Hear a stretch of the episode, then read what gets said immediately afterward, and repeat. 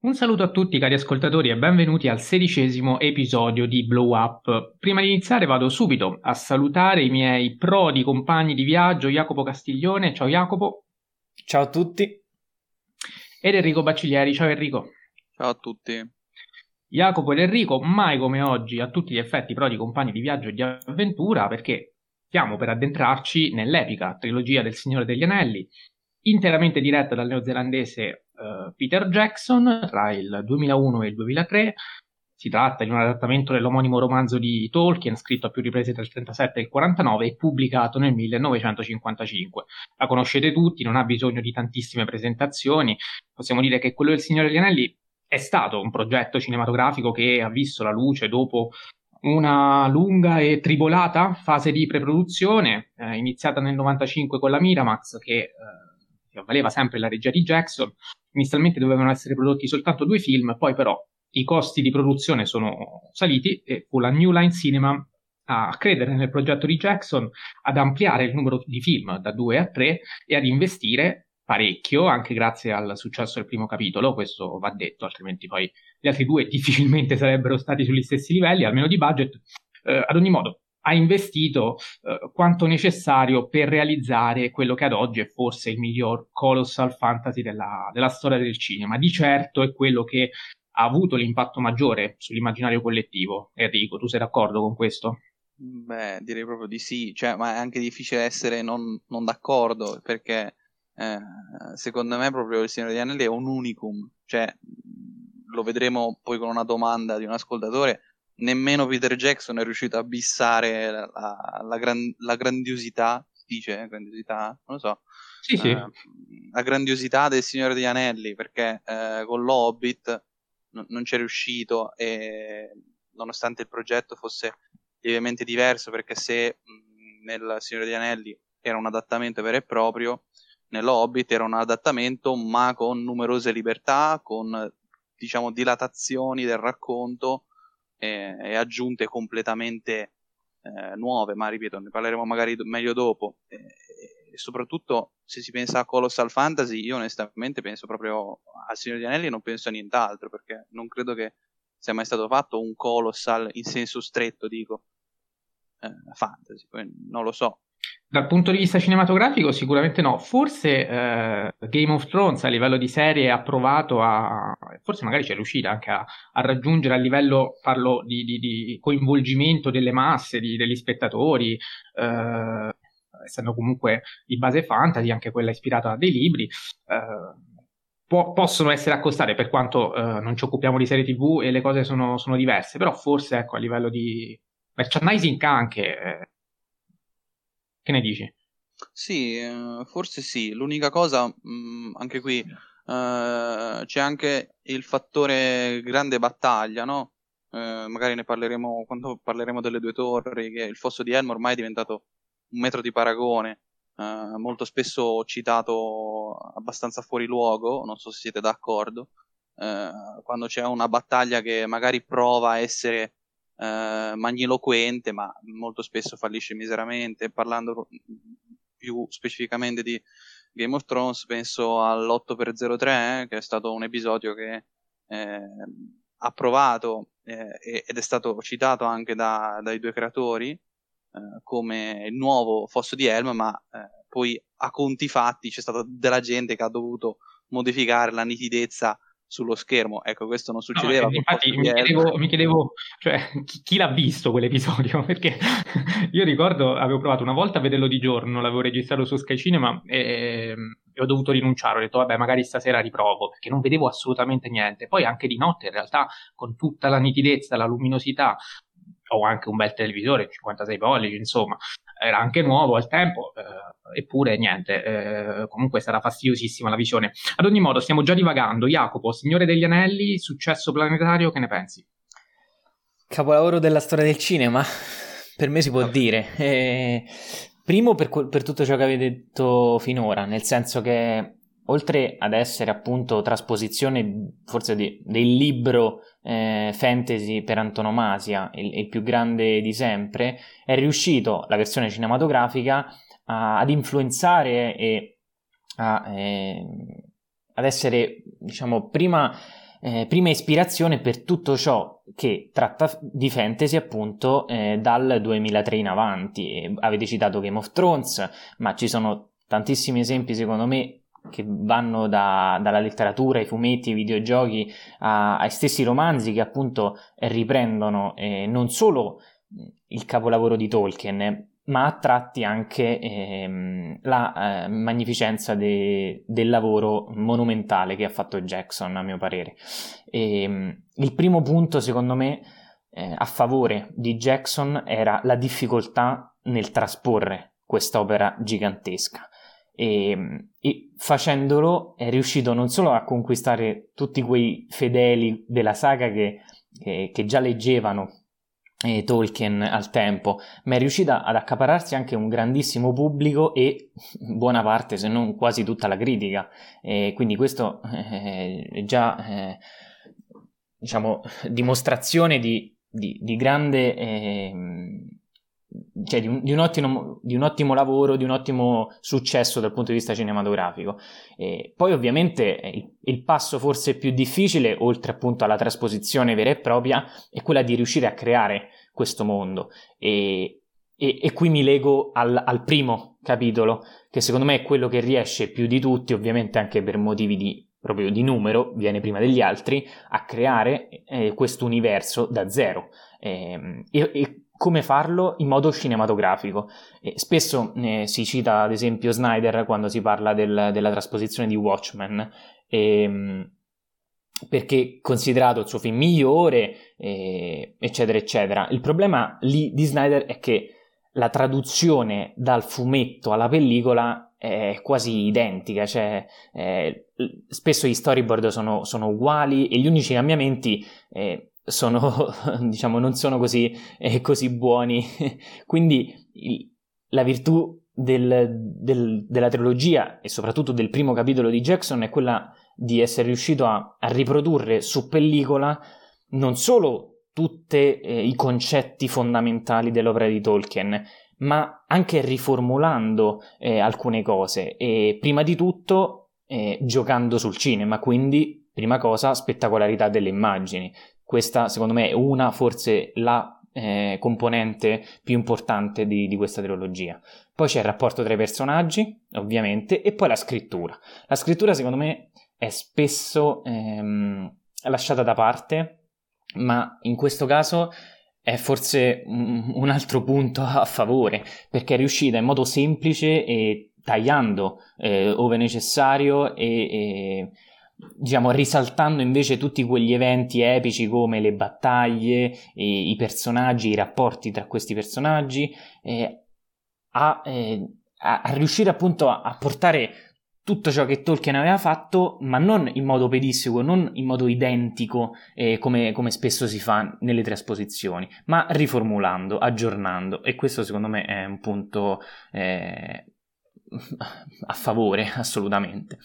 E, e, poi ovviamente parliamo di Peter Jackson, un, un regista che eh, io purtroppo ho visto pochissimo di lui, oltre alla, alla trilogia, ovviamente King Kong, e non conosco diciamo in modo eh, analitico i suoi film precedenti, ma so che eh, lui era regista di horror, spesso splatter e mm, chi meglio di lui, secondo me, poteva creare tutti quegli eserciti di, di orchi, di troll e tutte quelle creature orrorifiche eh, che poi hanno reso Il Signore degli Anelli film quello che è ora. Eh, perché tanto eh, di quegli effetti speciali che ora eh, di cui si parla appunto spesso in realtà sono in realtà forse ho, ho, ripetuto in realtà un paio di volte ehm, sono trucchi ehm, sono effetti speciali pratici eh, quindi è riuscito a a, a, diciamo, a unire tutte queste eh, realtà cinematografiche, tutte queste tecniche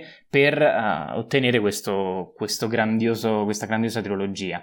Poi eh, semanticamente diciamo, riprende ovviamente la, il film, il, um, il romanzo di, di, Tolkien, il libro di Tolkien, e quindi c'è mitologia classica, c'è, ci sono le sacre scritture, quindi eh, poi lui ovviamente da cattolico, magari di questo ne parlerà meglio, meglio Enrico, che so che... Mh, eh, che è più preparato e più infognato in questo, in questo concetto. Poi ovviamente ci sono leggende medievali, quindi E, appunto, secondo me, ciò di cui si deve parlare prima di tutto è proprio l'aver trasposto una cosa così quasi impossibile da, da trasporre ed esserci riuscito comunque mantenendo tutti quei concetti, tutte quelle semantiche che erano eh, fondamentali per il libro. E, ehm, passo la parola a voi, magari, magari dopo aggiungo qualcos'altro. Sì, hai detto, hai detto diverse cose interessanti. La prima che eh, mi è venuta in mente è quando hai chiesto chi meglio di lui avrebbe potuto trasporre uh, questo romanzo. In realtà, qui, questo è un aneddoto, uh, mi fa piacere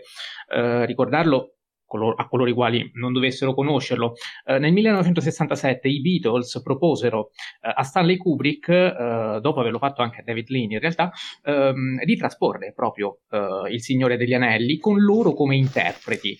Eh, George Harrison avrebbe dovuto interpretare Gandalf, Paul McCartney vestire i panni di Frodo, Ringo Starr quelli di Sam e John Lennon addirittura quelli di Gollum. Kubrick poi eh, i, libri non li, aveva, non li, aveva, letti, non comprese la sceneggiatura che gli fu proposta, non amava neanche i Beatles e consigliò, e, e questa forse è un'altra grande piccola chicca, ai Beatles di rivolgersi al uh, grande uh, regista amato soprattutto da Enrico, ovvero Michelangelo Antonioni. Non so Enrico, c- c- come te lo saresti, cioè te lo immagineresti il Signore degli Anelli diretto da, da Antonioni, prima ancora che da Kubrick? Ma eh, onestamente, no. immagino una cosa, no, voglio capire il processo che ha, mm, siccome Kubrick era una persona molto sveglia, mh, mm, voglio capire il processo mentale che ha fatto il maestro eh, nell'indirizzare eh, i Beatles a Michelangelo Antonioni. Forse voleva farli sparire potrebbe essere. Va bene, questa è una battuta molto infelice, però no, riferendosi al fatto che le sparizioni sono tipiche della filmografia di, di Antonioni, anche molto mistiche e, e affascinanti. E, volevi aggiungere qualcosa? Eh, no, no, assolutamente. Meglio così. ri- riguardo invece il discorso uh, trasposizione del libro, ci è arrivata una domanda di tre motivi per vederlo oppure no, che ci chiede se abbiamo letto il libro uh, o se abbiamo visto soltanto i film. Io personalmente non ho letto il libro, uh, Enrico neanche, Jacopo forse sì, se non sbaglio, giusto? Io l'ho letto tantissimo tempo fa, ero piccolo, avevo, forse non avevo nemmeno compiuto dieci anni e um, un paio di anni fa ho ricomprato i libri, dato che quelli che, che lessi non erano miei, però non li ho mai riaperti, quindi mi, mi prometto di, eh, di, di, diciamo, di ripassare le scritture, le sacre scritture prima possibile.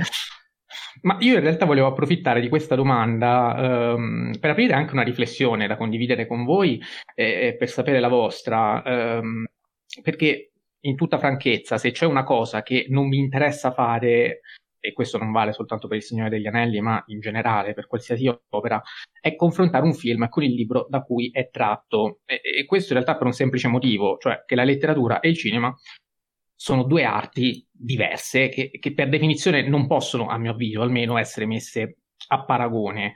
Eh, sarebbe un po' come confrontare un dipinto con una statua, cioè eh, al limite si può esprimere un'opinione, una valutazione rispetto alla sceneggiatura in relazione al romanzo da cui è tratta, che è un'operazione che personalmente non amo fare, ma per certi versi è anche giusto inevitabile eh, da fare quando si cerca di, di, di valutarla. Eh, però la sceneggiatura, ricordiamolo, è solo una delle tante componenti filmiche eh, che appartengono a una pellicola, ci la regia, il montaggio, fotografia, musica e quant'altro, quindi svilirle tutte in funzione della sola sceneggiatura, spesso lo si fa quando si dice il libro è più bello del film, ecco, frase odiosa, secondo me è un'operazione sbagliata in re ipsa. E, e aggiungo anche un'ultima cosa e poi davvero concludo, cioè la lettura di un libro e la visione di un film sono esperienze diverse completamente, anche a livello sensoriale, se ci andiamo a pensare, nel senso il film coinvolge la vista e l'udito, la lettura coinvolge la vista e il tatto. Attenzione anche al tatto poi perché è un,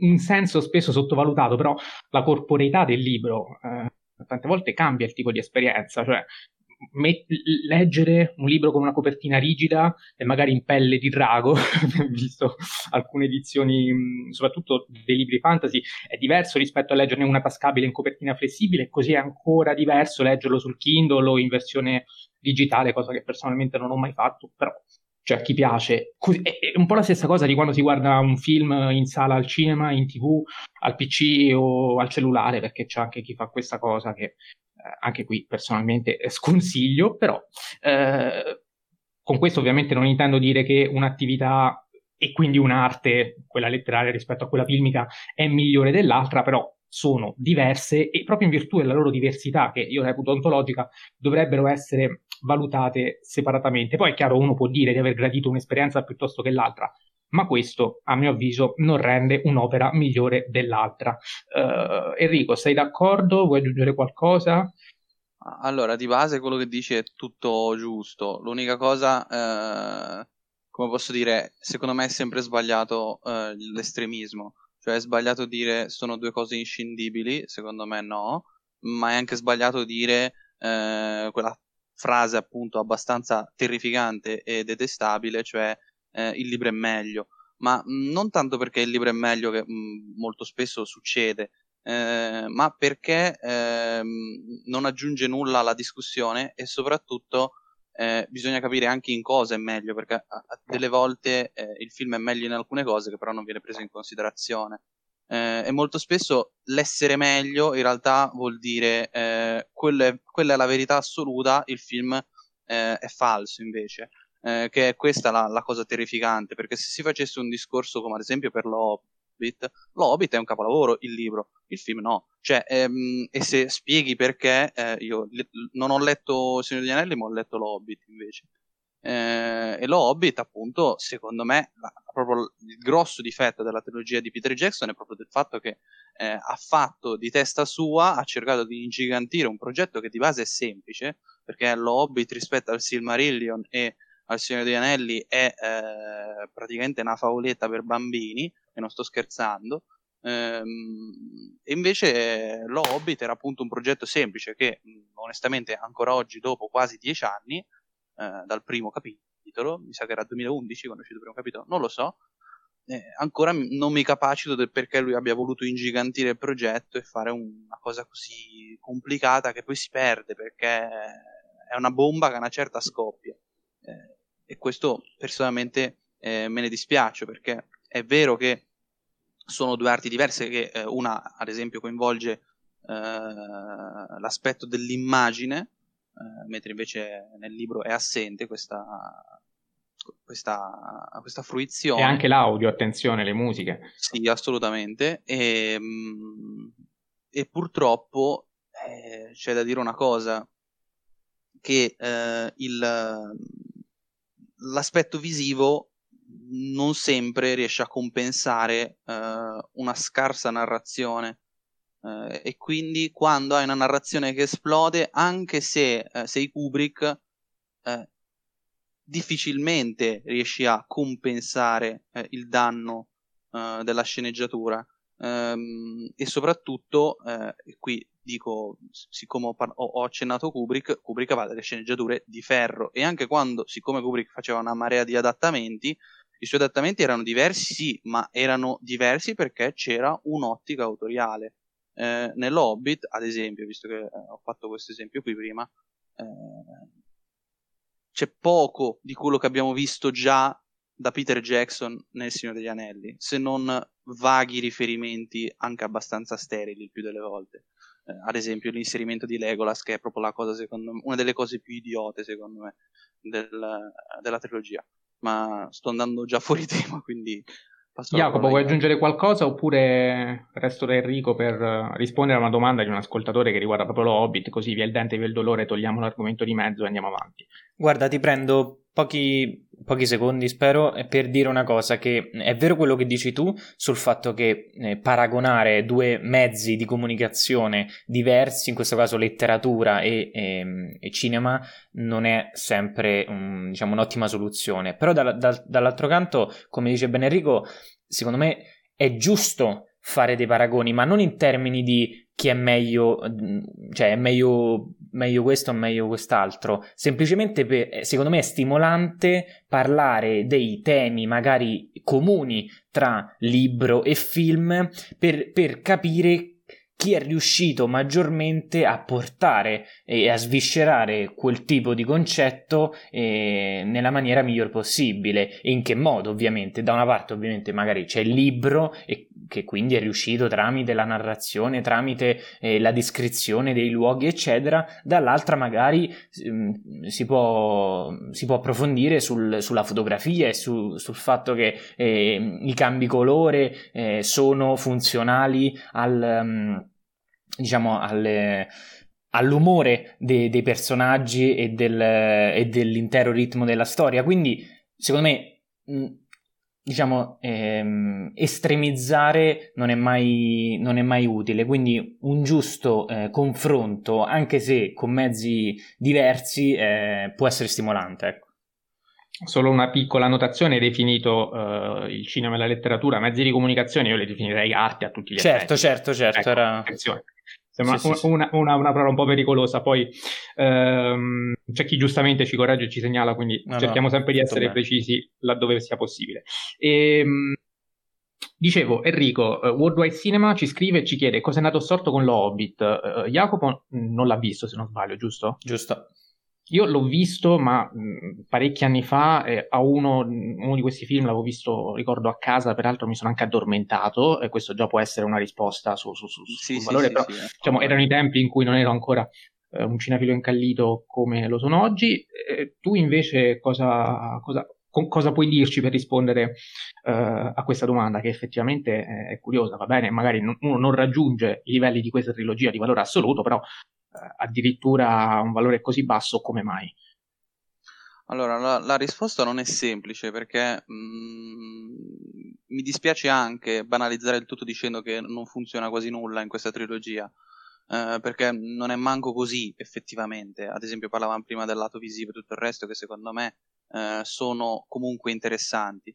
Ciò che manca secondo me a questa trilogia è la tangibilità, cioè eh, proprio oggi ho scritto un articolo di anche un bel po' di parole per la redazione in cui scrivo, Monkey Beat, eh, e ho parlato proprio del Signore degli Anelli. Eh, e una cosa che secondo me, e, e, qui in generale parlo già del Signore degli Anelli, una cosa che mi affascina de, del, della trilogia è che ehm, nonostante i luoghi siano fittizi e nonostante i luoghi siano eh, luoghi nella Neozelanda, in realtà proprio a livello di continuità filmica e a livello di continuità dei paesaggi, davvero sembra di essere eh, che, che, Rohan sia di fianco a Gondor. Cioè sembra veramente tangibile questa cosa. Cosa che invece non sembra in, uh, nell'Hobbit. Nell'Hobbit è tutto un'estremizzazione forzata eh, su ogni aspetto e a volte funziona, ad esempio la realizzazione di CGI del drago che sarà costata boh non so quanto, eh, probabilmente dei 300 milioni del capitolo, eh, 100 milioni saranno andati per il drago, su sicuro, eh, e la pomposità eh, del progetto eh, a una certa esplode e quindi le storyline sono raffazzonate, tutto è dozzinale, tutto risulta essere veramente esageratamente lungo perché eh, cioè, Il Signore degli Anelli, tutta la trilogia, se non sbaglio, sono 1100 parole, una roba del genere. Cioè, l'Hobbit è 300 parole, cioè 300 parole, 300 pagine. Eh, quindi ehm, ci sarebbe una cosa proprio mh, mm, stupida, secondo me, fare tre capitoli e dilatarli aggiungendo una marea di personaggi, aggiungendo una cosa proprio de- degli elementi di lore da, che, che sono super da appassionato, quindi contaminando col Silmarillion, cioè ha fatto proprio un, un lavoro da super fan che a livello cinematografico eh, si ritorce contro. Cioè, e, la, e, la, dimostrazione di ciò è il fatto che il primo, il primo film alla fine sono sei capitoli del libro, sei, cioè niente praticamente. Non parliamo del, del secondo, che veramente il secondo va, va, va, per i fatti suoi praticamente. Infatti, paradossalmente, tutti lo criticano, ma il terzo secondo me è quello più riuscito. Perché? Perché è quello più veloce. No, non eh, per altro, che, eh. che non è una cosa bellissima da dire. Non per altro, ma perché non si perde. Cioè, è l'unico dei tre che nonostante sia quello fatto peggio a livello tecnico, è quello che risulta essere anche mh, appunto le storie indozzinali si nota ancora di più, però almeno il ritmo scorre, cioè il primo sono, passa praticamente un'ora e mezza prima che si levino dalla contea, ecco questo è un po' grave secondo me. Sì, diciamo quando poi si sta girando un film fantasy eh, il ritmo non è una cosa secondaria, insomma. Eh, eh esatto, cioè, bisogna... Eh, e poi soprattutto mh, se anche questa cosa qui, la prima ora e mezza, qualcuno potrebbe dire, eh, ma anche la extended della Compagnia dell'Anello. Intanto non passa un'ora e mezza, ma passa un'ora, se non sbaglio. Ma mh, il punto è che la Compagnia dell'Anello è la prima volta. Eh, nel, tu questa cosa l'hai già vista, l'hai, l'hai, l'hai già vista hai detto benissimo, lo so che questa è casa Baggins, possiamo andare avanti, possiamo vedere tutti gli undici nani?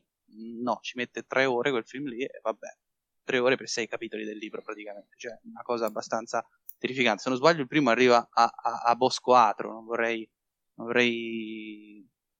Eh, non è un contraddittorio all'altezza di risponderti, quindi non... Però Comunque, se sbaglio, si conclude a Bosco Atro quando cioè, praticamente inizia l'avventura nel, nel, romanzo, quindi c'è un po' un problema se inizia l'avventura ed è la fine del primo capitolo. Cioè. Quindi.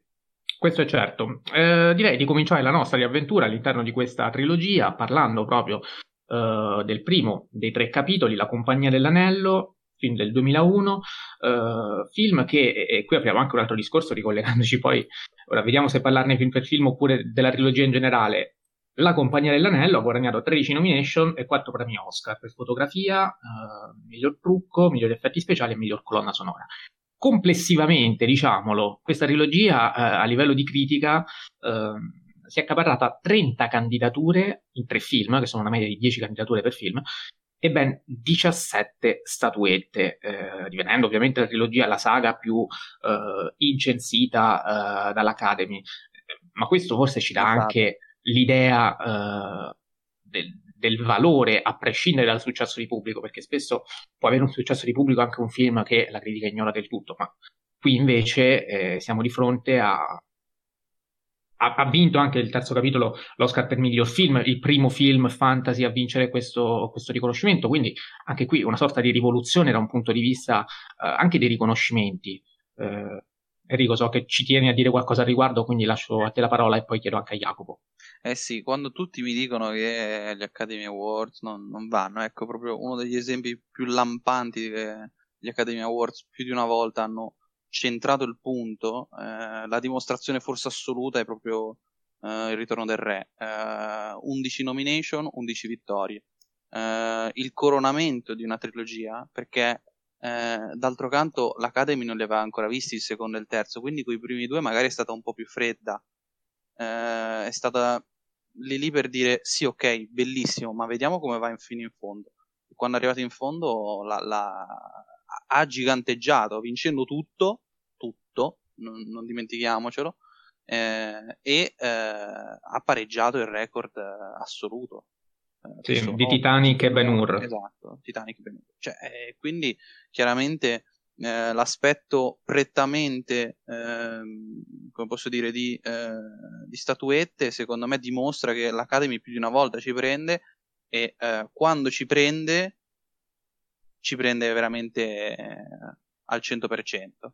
Eh, e secondo me il ritorno del re, eh, lo dico, cioè eh, magari soggettivamente uno può preferire altro, ma forse oggettivamente mi viene da dire questa parola terrificante, è il migliore dei tre. Quindi... Jacopo, tu su questo sei d'accordo oppure pensi che, come pensano in molti, i, la valanga di premi ottenuta dal ritorno del re in realtà sia più una sorta di riconoscimento a, al valore della trilogia che al valore del, del terzo capitolo? Beh, entrambe le cose. Allora, diciamo che la critica in generale dei premi cinematografici funziona così, di base, nel senso, soprattutto nelle serie TV, ehm, funziona in questo modo. A fine... Ehm, a fine della serie, quindi l'ultima stagione, viene eh, appunto celebrata tramite, tramite, alcuni premi che ovviamente vanno a rappresentare il coronamento di, di un percorso fatto all'interno appunto de, della cinematografia di, di quella serie o di, o di quella serie di film. In questo caso, secondo me, eh, è entrambe le cose, nel senso che Il ritorno del re eh, è un signor film, è un capolavoro anche quello, e, e, ovviamente si tratta anche di un coronamento finale, perché andava premiato. E tutto questo percorso di, eh, di tre film eh, così monumentali. Quindi un po', un po', entrambe le cose, ecco.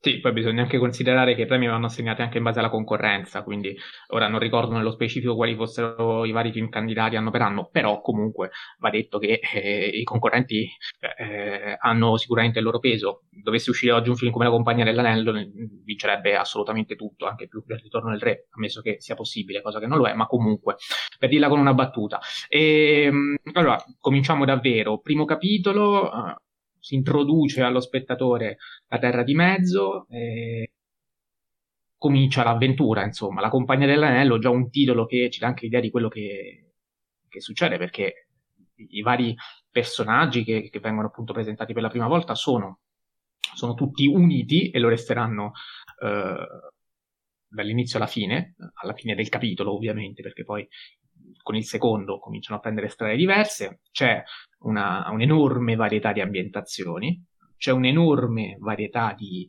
eh, design delle creature eh, che lo spettatore eh, non era abituato a vedere, a conoscere, soprattutto chi non aveva i libri, non aveva letto i libri, eh, non era neanche eh, in grado tante volte di, di immaginarli. Eh, io personalmente ricordo di aver visto questo film in sala. Quando uscì, avevo sette anni, andai con mio padre, lo ricordo bellissimo, ero, ero super agitato, eh, cioè era uno dei miei primi film, comunque ehm, c'era, c'era, c'era, parecchia aspettativa, per quanto l'aspettativa fosse quella di un bambino, che però tante volte è addirittura superiore a quella di un adulto. E ero carico a mille e mm, non sapevo fosse il primo capitolo di una saga. Eh, ricordo che alla fine della, della proiezione rimasi delusissimo perché mi chiedevo ma quindi come finisce? E mio padre mi disse ce ne sono altri due e lì ho detto porca miseria se ne parla tra un anno, ero disperato però mi piacque tantissimo nonostante la tenera età. E, ehm, Enrico, torno da te per parlare appunto del, del primo di questi tre film. Allora, premetto che potrei scoppiare a piangere completamente a caso, perché questo è stato l'effetto del rivedere la trilogia dopo una marea di anni. Uh, quindi spero non succeda. Ehm, ma comunque, al di là di questo, eh, la Compagnia dell'Anello per me è, è fantastico già da come parte. Cioè, eh, quella.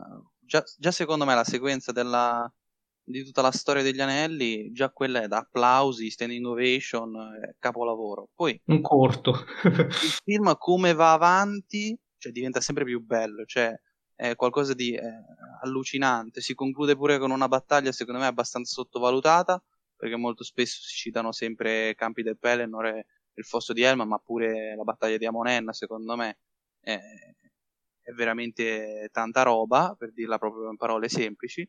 Ehm, e quindi quello che penso della Compagnia dell'Anello è che eh, sia un racconto molto semplice di, di formazione. Eh, secondo me qui lo dico e ne parleremo più avanti, ha la sequenza migliore della trilogia, eh, quindi eh, molto spesso la gente le va a ricercare nel Ritorno del Re e eh, nelle due torri, giustamente, eh, sia chiaro. Eh, io però sostengo che la più bella sia qui, in questo film, e, ritengo che questo film sia proprio il, il racconto principale eh, che diventa cinema, cioè proprio mostra come il cinema sia eh, sostanzialmente un lavoro di tutti, lo accennava prima Jacopo. Eh, tutto in questo film eh, è condensato, ogni reparto si sposa con l'altro, i costumi con le scenografie, cioè pensiamo a, uh, a Lot Lorien, il bosco elfico, cioè è di una bellezza tra costumi, uh, scenografie, anche le musiche, come sono state uh, composte da Howard Shore, veramente sono fantastiche, quindi eh, davvero mh, mm, mi sento anche abbastanza ripetitivo perché ogni cosa che eh, anche questo l'ho scritto nel, nell'articolo di oggi eh, ogni cosa si può descrivere con perfezione secondo me. Quindi passa la parola a Jacopo che magari ha, ha qualcosa di più interessante da dire No, guarda, intanto mi sento di sottoscrivere tutto quello che hai detto, e in particolare al fatto che ci sia la sequenza migliore eh, di tutta la trilogia. Non la dico, mm, la diremo magari tutti e tre alla fine, penso sia la stessa per tutti. Comunque, a parte questo, ho già citato prima la creazione del mondo, eh, che secondo me qui in questo primo capitolo è veramente eccellente, eh, a partire secondo me da una cosa che mh, mm, molto spesso viene mm, tralasciata, ovvero la voce fuori campo iniziale che spiega ehm, che qui funziona alla grande, come avete detto voi. È indispensabile. Indispensabile. Io mi ricordo, il, dato che stiamo aspettando con ansia la, la trasposizione di, di, Dune di Villeneuve, io ricordo purtroppo il Dune di Lynch, nel quale questi 5 minuti iniziali di voce fuori campo sono completamente odiosi e, e non riescono a, a, a diciamo, a, a far... Eh, partecipare lo spettatore eh, tanto da, da, immergerlo nel mondo. Qui invece sì, e lo riesce a fare in modo eccelso. E, quindi creazione del mondo, punto primo. Secondo, secondo me qui mette la base subito su quello che sarà tutta l'intera vicenda, ovvero combattimento, lotta tra bene e male, punto. E, e quindi in questo senso anche tutti gli individui, eh, tutti i personaggi completamente buoni eh, sono costantemente minacciati da questo, da questo, male che se vogliamo può essere mh, oggettificato, veicolato da, dall'anello, no? l'anello per domarli, per trovarli, eh, per ghermirli e nel buio incatenarli, così concludo. E, mh, e quindi questo anello che è un po' la metafora del potere o della corruzione, se vogliamo, che eh, appunto traspare in tutto, in tutto il film. Ciò, cosa combatte il potere? E ne parlavamo nella chat WhatsApp de, del podcast. Cosa combatte il potere? L'amicizia, quella vera però, quella incondizionata, quella che, che non ha veramente bisogno di, di niente in cambio. E, e, quindi è questo, secondo me, il, il, pregio: mettere subito le carte in tavola, presentare in modo eh, anche lento, graduale, tutti i personaggi, tutte le dinamiche tra i personaggi e l'intera terra di mezzo, buoni, cattivi, flashback esplicativi necessari ed eccellenti. Punto. Questa è la Compagnia dell'Anello. Grande, grande cinema. Sì, sono assolutamente d'accordo e io da un punto di vista strettamente tecnico eh, vorrei, cioè, qualunque componente, ehm, oltre che i soliti aggettivi, bello, bellissimo, magnifico, perfetto, eh, la trovo estremamente dinamica perché è un film che, che si evolve tanto, um, la sceneggiatura è, di- è, dinamica perché fa evolvere uh, i personaggi, per quanto sia soltanto un primo capitolo, um, ognuno riesce a essere ben definito e, e, e, sono tanti i personaggi, quindi riuscire a definire così bene, a caratterizzare in modo così uh, preciso i personaggi anche poi nelle loro varie contraddizioni, perché eh, è vero il contrasto, il conflitto tra bene e male, però l'anello eh, mette in crisi questo conflitto um, e alla fine vedremo anche uh, cosa, cosa accadrà perché metterà in crisi fondamentalmente il protagonista che sembrava l'unico in grado di portarlo senza rimanerne corrotto, in realtà poi così non è. E, um, ma, ma, ma, soprattutto, ecco, scenografia assolutamente dinamica, ci sono ambienti completamente diversi, si passa dalle montagne innevate eh, a Gran Burrone che è fondamentalmente un uh, paradiso terreno, anzi non terreno perché non esiste purtroppo, però insomma... Uh, sì le musiche, anche queste, passiamo dalla musica quella del flauto dolce della, della contea uh, a, a, quelle più uh, di fomento uh, nelle fasi di spostamento dei personaggi, a quelle proprio di massima tensione durante la battaglia, di orrore quando ci sono le fasi di, in cui viene inquadrato Sauron, ad esempio, le sue creature demoniache, quindi fotograficamente ci sono toni tendenzialmente ambrati, però poi la fotografia alterna, diventa luminosissima quando appaiono gli elfi, quasi evanescente lucente eh, in quelle fasi, salvo poi tornare di nuovo oscura e illuminare le creature di Sauron soltanto con il fuoco. Eh, la regia è super dinamica perché alterna campi lunghissimi eh, con significativi primi piani e, e, e, presenta delle soggettive veramente ehm, di livello assoluto. Ce n'è una fantastica, quella, una soggettiva proprio dell'anello, è all'inizio, quando siamo nella, causa, nella casa di, di Bilbo Baggins, eh, cioè Gandalf che, che, si avvicina all'anello e viene ripreso dal basso proprio dalla prospettiva dell'anello, come se l'anello avesse vita propria, come se quello anche fosse l'occhio di Sauron da cui noi stiamo guardando ehm, cosa sta accadendo. E tutte queste cose chiaramente eh, impreziosiscono l'opera, che non è soltanto qui torno al discorso del libro, eh, una storia coinvolgente, avvincente, che ci appassiona, ma è anche visivamente accattivante, visivamente seducente, musicalmente eh, convincente. E questi sono tutti valori aggiunti che riescono poi, eh, questa, eh, poi il capolavoro sta proprio qui, nel um, coincidere, nel, nell'amalgamarsi perfettamente anche con con la scrittura. Eh, passiamo al secondo capitolo, quello delle due torri, film del 2002. Qui eh, le nomination sono state soltanto sei, soltanto non che siano poche, però rispetto alle 13 di prima, meno della metà, e gli Oscar due, anche questi. La metà eh, assegnati a effetti speciali e montaggio sonoro. Qui la compagnia si separa, quindi partiamo con la compagnia dell'anello eh, dissolta. Cominciano più linee narrative. Da una parte abbiamo quella di Frodo, Sam e Gollum, che iniziano la loro odissea solitaria verso Mordor, e poi abbiamo quella di Peregrino Took e Meriadoc eh, Brandybook, se non sbaglio, eh, che vengono catturati dagli Urukai, eh, seguiti poi da Aragorn, Legolas e Gimli, che si mettono subito sulle loro tracce, e, e poi qui c'è, c'è, la trasformazione anche di Gandalf che passa dall'essere grigio al bianco. Eh, ovviamente le due torri poi nel mezzo che sono quella di Isengard in cui c'è Sauron e quella di Borad-dûr di Mordor in cui c'è Sauron che eh, costituiscono una nuova unione, cioè la compagnia dell'anello viene meno, quella del male, invece rappresentata dalle due torri, si unisce eh, per, per, allearsi e quindi uh, distruggere l'umanità. Enrico. Eh, allora, innanzitutto faccio il pignolo, la torre di Isengard si chiama Ortank, comunque, eh, ripeto, proprio pignoleria eh, dell'ultimo minuto. Grazie, grazie, sì, sì, sì, scusami. Giustamente ho detto io, ho detto Varadur, dovevo dire anche bravissimo. Eh, quindi, mh, ma al di là di questo, eh, adesso, siccome prima ho fatto un discorso un po' pessimo, perché ripeto, secondo me si può descrivere solo con perfezione eh, Signore di Anelli, ehm, con il secondo capitolo voglio aggiungere una piccola cosa, cioè l'aspetto della sceneggiatura della speranza, che è la parola più usata del film, credo, ehm, oltre vabbè, anello, quelle cose lì, ma come parola diciamo generale è eh, proprio il campo semantico più Ehm, più citato, sì, speranza, disperazione, tutto il resto. Eh, e poi c'è la, una delle più belle battute secondo me della trilogia, cioè eh, c'è sempre speranza che Aragorn dice a un tipozzo a caso, cioè dice al giovane ragazzo eh, prima del fosso di Helm, quindi mh, mm, l'aspetto della speranza e quindi il credere, avere fede è un aspetto cristologico che citavamo prima, eh, avere fede in Frodo e Frodo in questo film iniziano le tentazioni vere e proprie, che poi esplodono nel terzo capitolo. Ehm, la fede è eh, l'aspetto fondamentale. Bisogna credere eh, che Frodo ce la faccia, altrimenti eh, tutto sarà vano.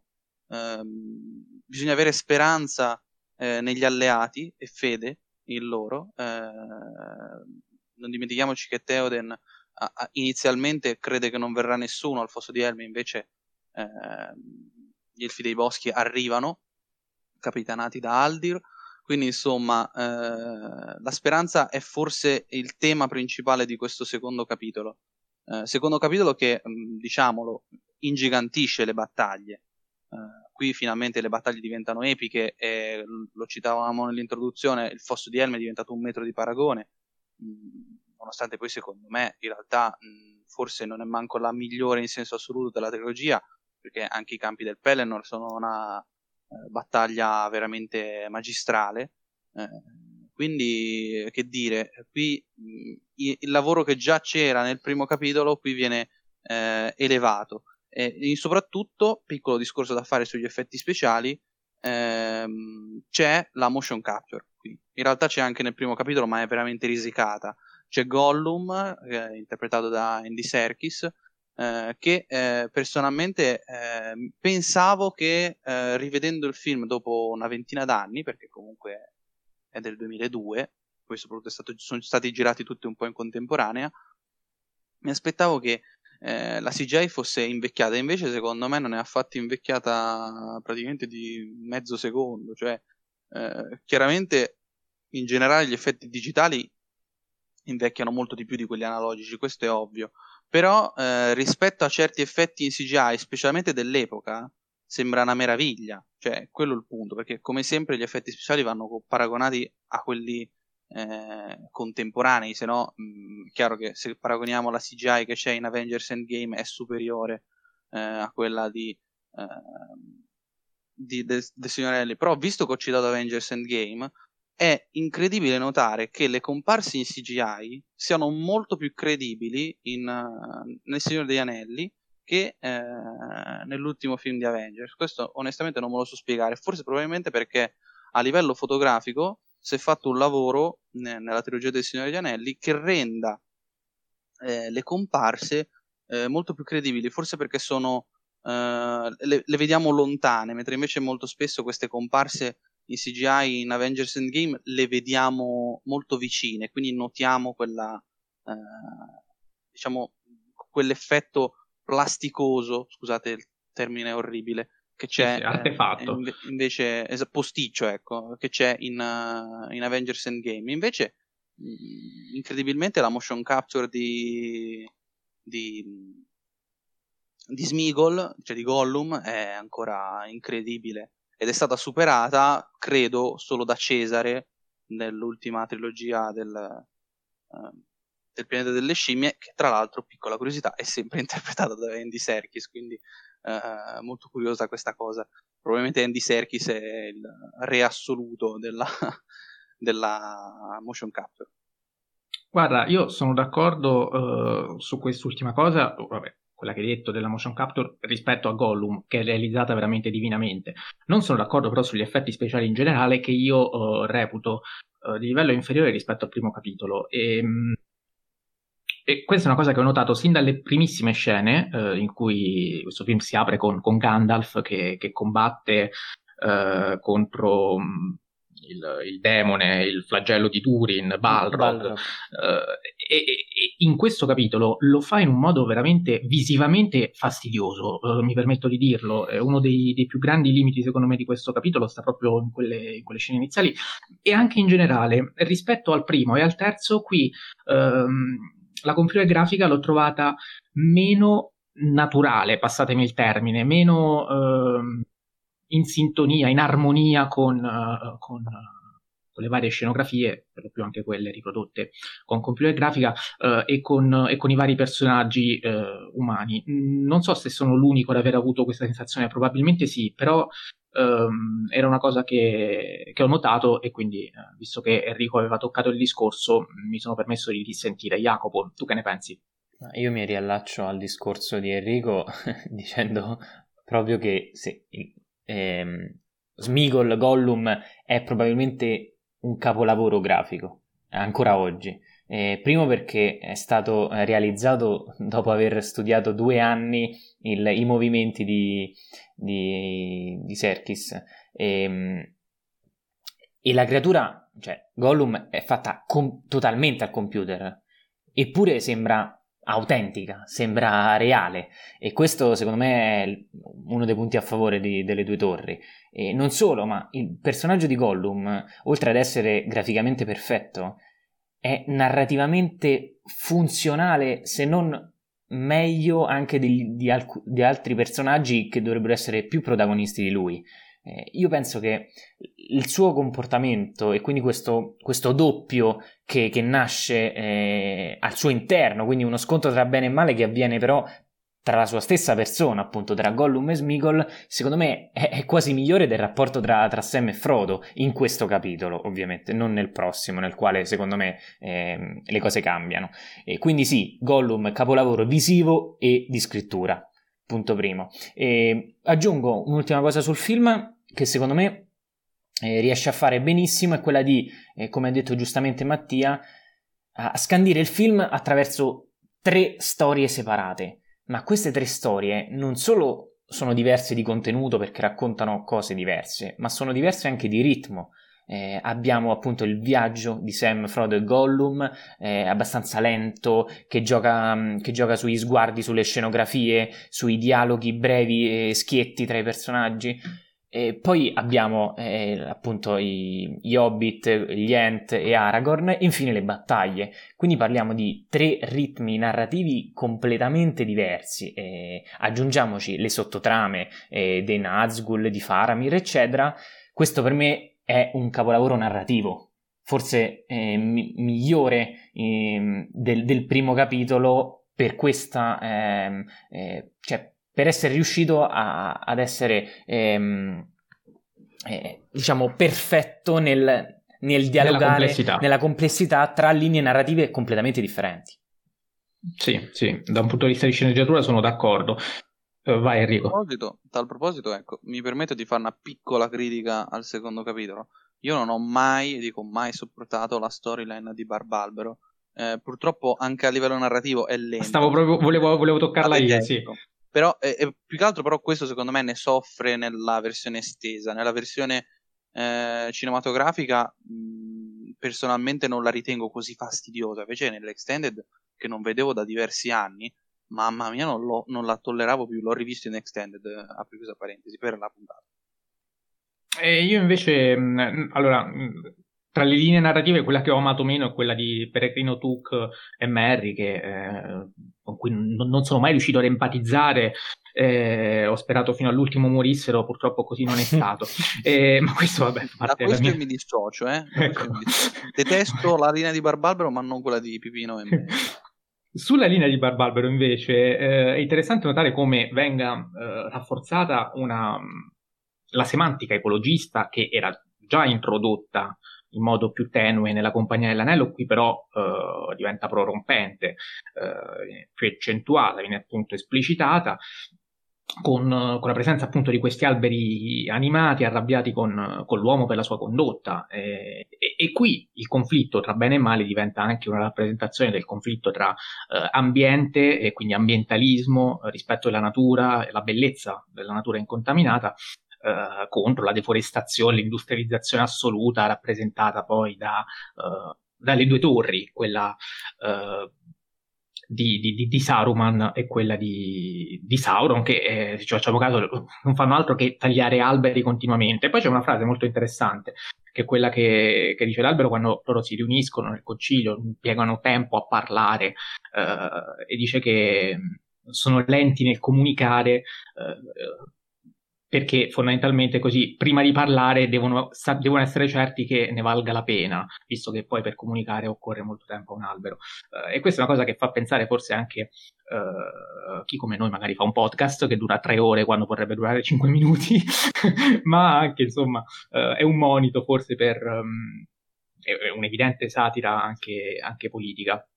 E poi ehm, c'è un altro elemento che non avete ancora toccato eh, riguardo Gollum, ma a livello di, di sceneggiatura, è forse quello della, della pietà.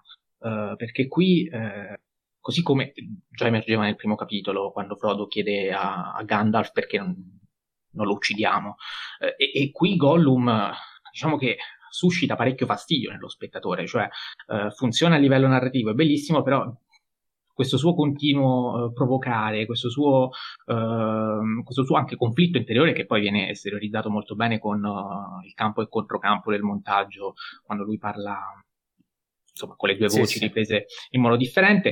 Eh, come se lo spettatore si chiedesse, perlomeno io mi sono sempre chiesto, ma perché non lo fanno fuori? Ma perché non lo fanno fuori? Ma perché non lo fanno fuori? Liberatevene, eh, tanto ci arrivate lo stesso a Mordor. E, e in realtà eh, Gandalf aveva già avvisato nel capitolo precedente Frodo sull'importanza della pietà e, e sul ruolo che Gollum avrebbe giocato. E infatti poi alla fine vediamo eh, che senza Gollum probabilmente tutte le battaglie, tutti gli scontri sarebbero stati, eh, sarebbero stati vani. E quindi anche qui, in senso, eh, torna anche il, il messaggio cristiano, evangelico, religioso, eh, che oltre alla speranza c'è la pietà, che secondo me è l'altra componente fon- fondamentale in tal senso.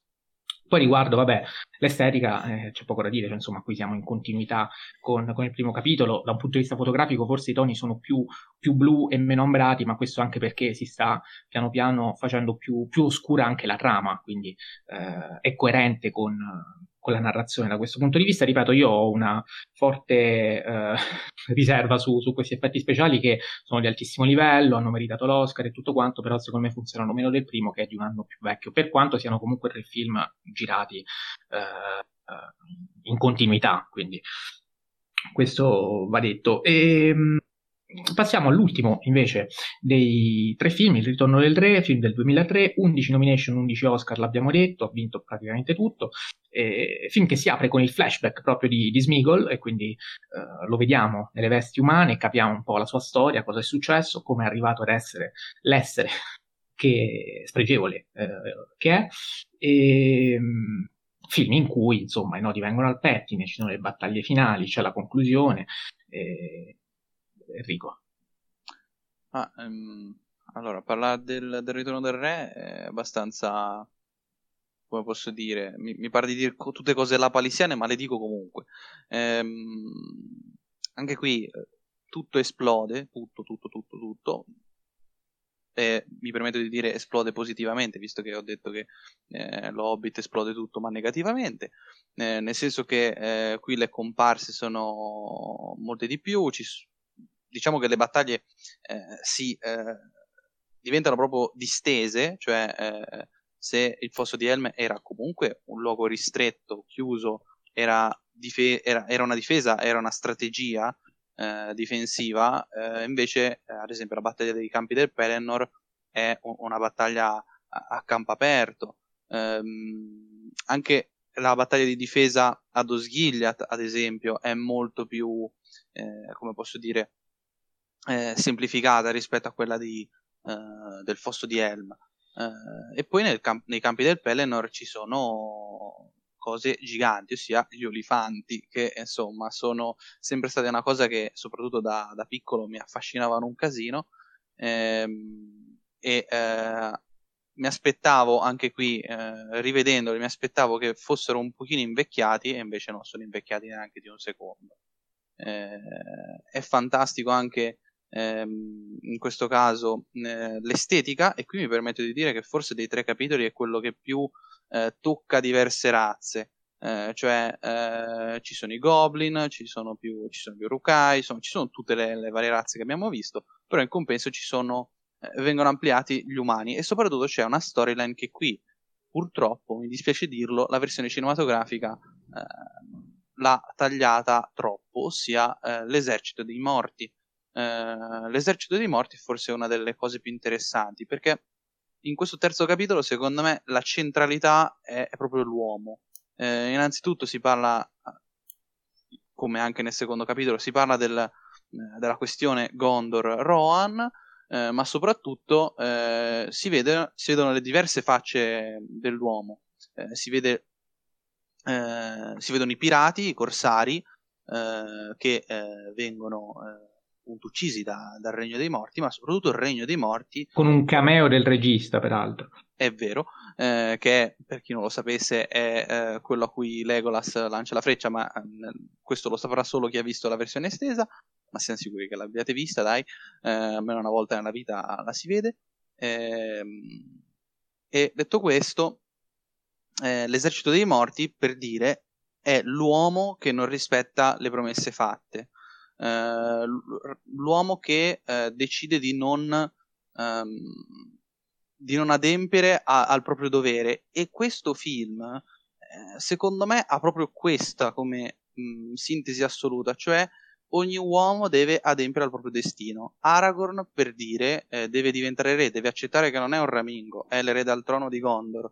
Um, Frodo banalmente deve distruggere l'anello. Sam deve capire che eh, e, e, lo capisce durante il film, che deve trattare bene Gollum, nonostante però alla sua base ci abbia come idea la difesa di Frodo. E infatti quando definitivamente anche Frodo capirà che Gollum eh, è, è un furfante, come dice anche eh, Sam, entrambi se ne sbarazzeranno. Um, tra l'altro in un modo anche abbastanza tragico, perché la morte di, di Gollum, secondo io l'ho sempre trovata abbastanza tragica eh, anche da bambino ammetto che mi dava un bel po' fastidio. Eh, e poi, eh, quale altro destino? Vabbè, sì, appunto, gli, gli uomini, l'esercito dei morti che deve, eh, per una, insomma, per la maledizione deve, dovrebbe romperla e rispettare il giuramento fatto. Eh, e quindi, secondo me, in generale, questo film quasi unisce le tematiche dei primi due capitoli e infatti il bene vince il bene vince sul male e addirittura il male non è che ne esce eh, poco sconfitto, ne esce proprio distrutto. Eh, Baradur crolla su se stessa, il, in generale Mordor crolla completamente, il Montefato viene distrutto, cioè proprio eh, la terra di Mordor assume tutt'altra forma.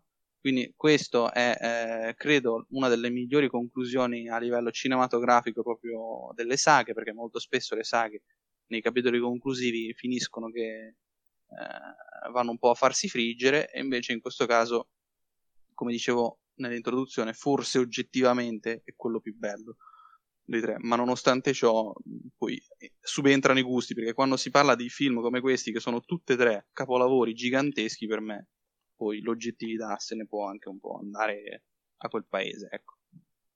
Sì, sul finale forse c'è quella, quel filo di retorica che, insomma, il finale alla Star Wars con tutti i personaggi che festeggiano trionfanti, per carità, ci vuole, eh? non, non, sto dicendo che andava eliso, però magari, ecco, eh, un po' meno pomposo, un po' meno retorico, non lo so, eh, diciamo che quando termina la battaglia le aquile portano via Sam e Frodo, eh, insomma, quello che viene dopo si potrebbe quasi tagliare, nel senso va, va, messo perché va messo, ma a livello di, di, di, di piacevolezza nel guardare eh, quasi mi viene voglia di interrompere prima. Non so se sono l'unico ad avere questa impressione, probabilmente sì ancora una volta.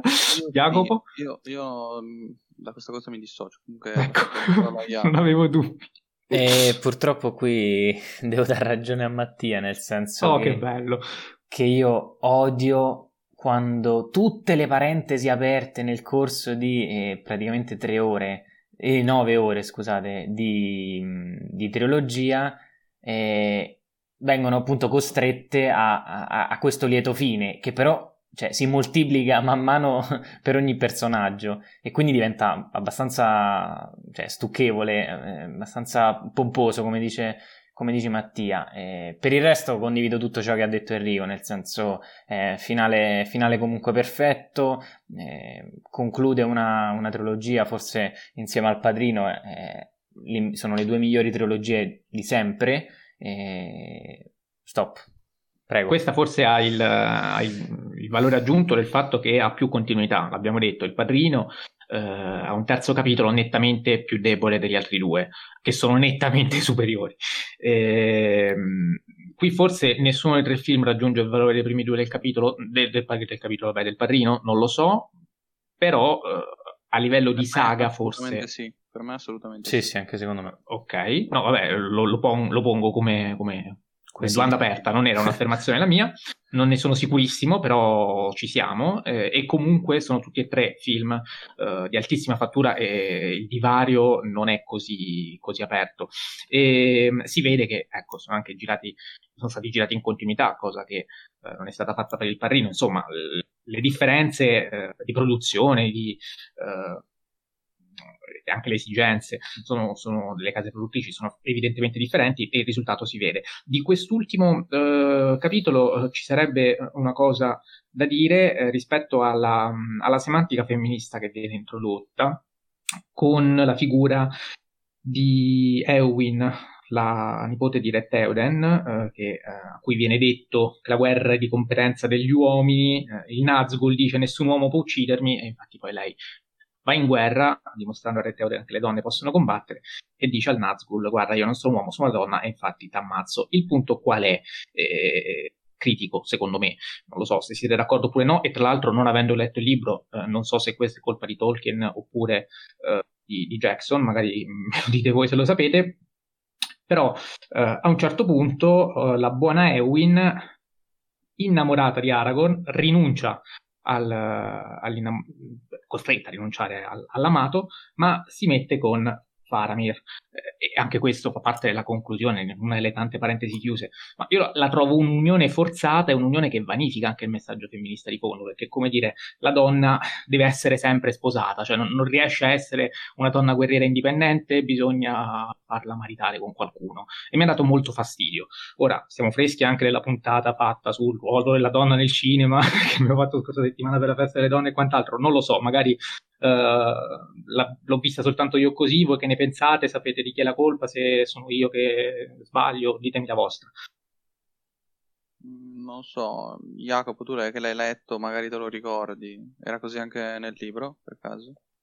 E se non sbaglio, eh, eh, diciamo, eh, Ewin va a finire, ehm, cioè finisce insieme a Faramir. Il problema è che eh, Jackson, per ovvie ragioni, taglia tantissime scene eh, nel, nel quale questo amore viene, eh, diciamo, viene giustificato, ecco. E, ehm, quindi sì, ah, certo, può essere anche questo, certo, certo. Però a livello, a livello filmico magari non, non, lo inserisci proprio, cioè perché metterlo nel senso... Perché, perché uh... purtroppo, cioè purtroppo, nel senso perché non esiste solo il regista, ma esiste la produzione e come, come è giusto che sia, la produzione, eh, come nel caso, ad esempio, nel primo capitolo, se non sbaglio, c'è una scena eh, romantica tra Aragorn e, e l'angelo Arwen e... L'amata. L'angelo. Sì, perché sono innamorato.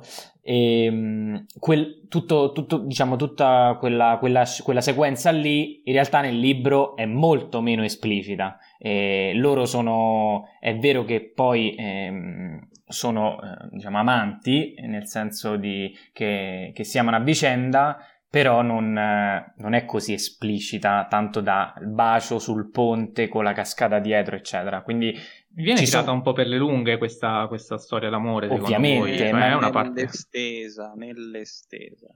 Solo nell'estesa? Sì, nella cinematografica... Eh, io sono fresco di quella, quindi non ricordo nella, bene quella cinematografica. Nella cinematografica, anzi, la storia di Arwen è praticamente troncata, quindi... Comunque è una Beh, questione di produzione. tagliare da qualche parte è giusto tagliare lì, sono d'accordo, nel senso ci sta. Sì, sì, torniamo Va al fatto che è una questione di produzione, secondo me. Entrambe le storie, sia Arwen che Ewin.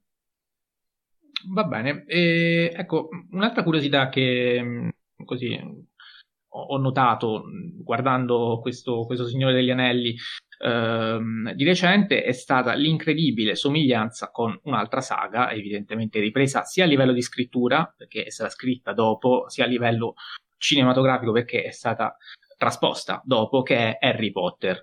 Ora, eh, magari è stata un'impressione soltanto mia, eh, però eh, le similitudini sono tante, al di là del, del, dell'attore che uh, è lo stesso, Ian McKellen nei panni di Gandalf e poi in quelli di Silente. Um, però ci sono tante, tante, similitudini, secondo me, a livello anche di, di scrittura. Penso uh, all'anello indistruttibile che porta il male, un po' come l'Orcrux. Uh, penso ai gemelli Weasley nei panni di, di Merry e Pipino che riprendono un po' questo aspetto. Il Nazgul che assomiglia ai dissennatori, anzi, i dissennatori che assomigliano al Nazgul assolutamente, perché qui è Harry Potter che semmai va a spulciare. Anche visivamente Dobby molto simile a Gollum.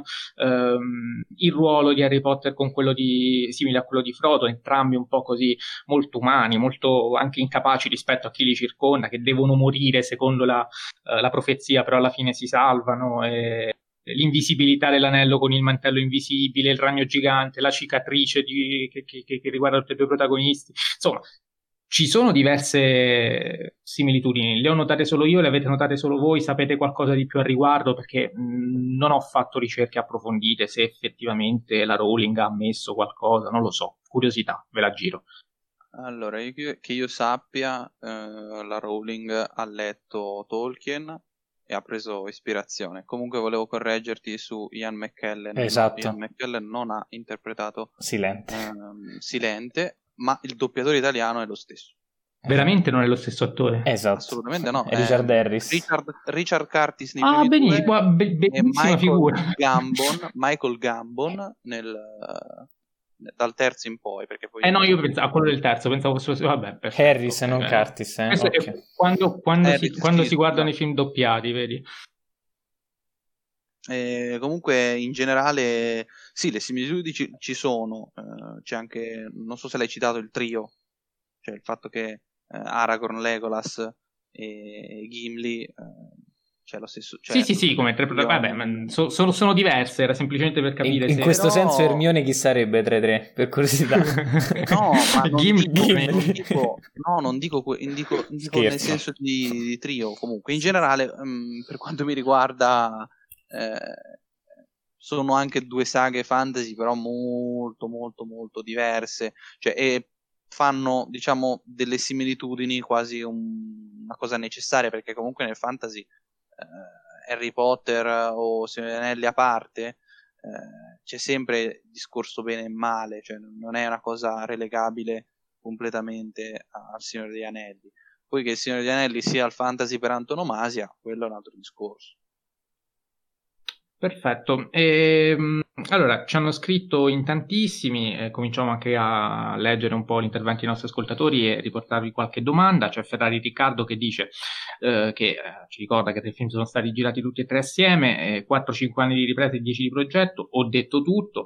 Ehm, lo Spartiacque che dice una trilogia sontuosa e ben confezionata, adattata con grande professionalità, e su questo siamo d'accordo, e non è semplice andare d'accordo con lo Spartiacque, lo dico personalmente, oh, sto scherzando. E, Ehm, ci chiede sempre lo spartiacque quale di questi tre sia il miglior capitolo, dicendoci che lui propende per le due torri. Vengo alla domandona. Qual è il miglior capitolo dei tre, quello vostro preferito, a cui siete più legati, fermo restando che sono tutti e tre belli, eccetera, eccetera? Enrico. Ah, devo partire io, volevo che partisse Jacopo. Va bene, parte Jacopo. ecco, lo sapevo. Ma eh, per me, appunto, eh, sottolineando il fatto che sono tutti e tre perfetti, a mio avviso, il primo e il secondo hanno una marcia in più, secondo me. In particolare il primo per tutto ciò che fa nella creazione dell'universo, e il secondo perché c'è il fosso di Helm. Quindi... mi pare un'argomentazione più che valida. Bravo, mi piace. E quindi il preferito? E quindi um, entrambi. Eh, no, eh, no, no, gioca, gioca, gioca con noi, Jacopo. Va bene, non siccome, sei un ospite, siccome, non hai questo diritto. siccome so che voi preferite il primo, allora dico il secondo.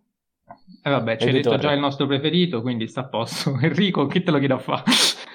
vabbè, eh... no, però io voglio, voglio spiegare una cosa, eh, a proposito. Perché eh, è vero che il mio preferito è la Compagnia dell'Anello, ma eh, il secondo e il terzo eh, cioè, come dico sempre, c'è un motivo valido per tutti e tre per far sì che sia il più bello. È vero. E quindi a ogni rewatch quasi, eh, dipende com- nel mood in cui sei, preferisci il secondo o il terzo. Cioè, ad esempio, eh, il primo secondo me è quello che costruisce meglio l'amicizia, il secondo è quello che costruisce eh, me- le battaglie migliori, cioè il fosso di Elma, ripeto, è il motivo valido per cui preferire questo. E il terzo perché secondo me è quello più, più compatto in senso assoluto.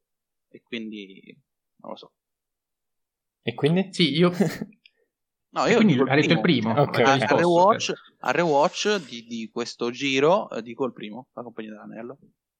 Sì, io mh, sono d'accordo nel senso che eh, anche per me il primo, però non, non, sono così in dubbio, nel senso la mia gerarchia è molto netta, nel senso che il primo secondo me è il migliore, Um, il terzo viene, viene, dopo e peccato per quel filo retorica, quel, quella retorica così che segnalavo prima del finale, perché se no probabilmente se la sarebbe giocata col primo. Uh, mentre il secondo, secondo me, per i problemi che ho visto soltanto io, degli effetti speciali uh, che secondo me sono inferiori rispetto agli altri due, viene, viene dopo, ma sono abbastanza certo, cioè non, non, sono tanto in dubbio, ecco, mm, mi tolgo da, dall'imbarazzo in questo senso. Ci scrive anche Federico Imola che mette semplicemente un cuore a cosa pensa di questa trilogia, che eh, vale più di mille parole in tal senso. Ehm, poi c'è scritto l'Infernale Cinema che eh, ci fa due domande. La prima, battaglia al fosso di Helm o ai campi di Pelennor? Enrico, eh. le hai nominate tante volte, adesso ci dici Guarda. quale preferisci. Perché, ecco, insomma... ridendo e scherzando, ne ho parlato oggi con degli amici. Eh, allora, per anni e anni ho sostenuto Fosso di Helm, proprio per anni e anni. A questo rewatch mi sono sentito di dire i campi del Pelennor. Quindi oh, ho tradito il Fosso di Helm. Però ammetto che, ammetto che eh, cioè, se potessi rispondere pari, risponderei pari ovviamente. Jacopo? Fosso di Helm. Battaglia di praticamente 40 minuti, eh, tagliati dalle 20 ore di, di, shooting totali, girati in tre mesi, stesso tempo per, per, per girare per esempio The Last Jedi di Johnson, cioè una, una battaglia, un film, giusto per fare un, un confronto e tutto qui. E Fosso di Helm è una mega sequenza che riassume tutte le qualità della trilogia, quindi per questo è perfetta. Per me invece anche qui, io ricordavo la battaglia nel Fosso di Helm più emotivamente più coinvolgente. Non che non mi sia piaciuta, sia chiaro, è detto così sembra male, però eh, rivedere quella um, ai campi del Pelennor mi ha emozionato tanto, quella del Fosso di Helm molto meno.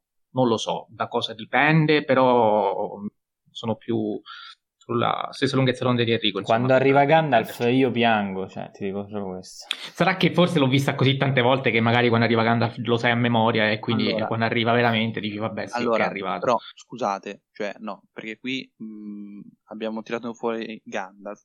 Mi permetto di dire una cosa, è vero che il finale della, del fosso di Helm è spettacolare, incredibile, 10 su 10.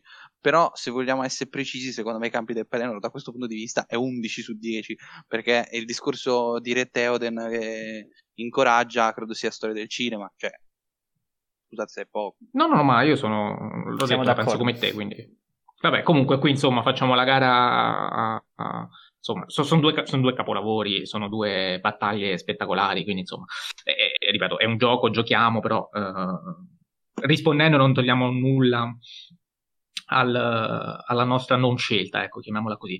Poi eh, c'è scritto un messaggio abbastanza lunghetto che vi vado a leggere eh, Federico Lancellotti eh, e sono curioso di sapere la vostra perché su questo potrete essere sicuramente più, per questioni anagrafiche, potrete venirmi incontro più di quanto potrei fare io, perché ci dice, eh, a meno di voler sviscerare ogni inquadratura una per una, c'è veramente poco da dire. Uh, cinema puro e di altissimo livello, difficilmente confrontabile con altri film, se non con i grandi capolavori della storia del cinema. Sono pellicole totali, densissime di temi e con un'elaborazione praticamente perfetta della mitologia che sta dietro alla storia, meriterebbero, e qui vengo al punto, senz'altro più attenzione da parte del pubblico di oggi. Siccome dopo vent'anni sono film un po' dimenticati, anche per pigrizia immagino, poiché sono tutti e tre piuttosto lunghi. Ovviamente tutti sanno cos'è il Signore degli Anelli, però spesso ci si ferma al commento stupido a me il fantasy non piace o cose simili. E alla fine, chi ha veramente guardato la trilogia sono gli appassionati e pochi altri. Detto questo, si potrebbe benissimo scegliere una scena e parlare per due ore soltanto di quella. Allora, io qui so, mi ha sorpreso tanto questo messaggio, perché eh, perlomeno parlo della mia generazione, non che possa essere vostro padre, ci mancherebbe, ci portiamo cinque anni, però eh, io l'ho visto al cinema quando è uscito, voi credo di no per questioni evidentemente anagrafiche, ricordo i miei coetanei nelle scuole, cioè, non si parlava d'altro, tutti quelli che conosco più o meno nella metà, eh, anche le ragazze per sfinimento alla fine, eh, hanno visto questa, questa, trilogia e non ne hanno soltanto sentito parlare. Eh, ho detto anche le ragazze perché ai tempi tendenzialmente quando si ha otto anni le, eh, le bambine eh, non andavano al cinema a vedere Il Signore degli Anelli, ma non, non era assolutamente un'accezione maschilista questa, lo dico, però eh, ai tempi era così. Um, e quindi mi sono, cioè, mi sono, sorpreso leggendo che magari tra i lui è molto giovane questo ascoltatore, magari tra le nuove generazioni quello che do per scontato sia una trilogia vista, conosciuta da tutti, in realtà così poi non è. Voi eh, che esperienza avete a riguardo? Conoscete persone che non, non hanno visto eh, la trilogia, non l'hanno apprezzata? Non lo so, ditemi la vostra visto che siete più giovani e, e rispondiamo anche a, a questo ascoltatore. Enrico.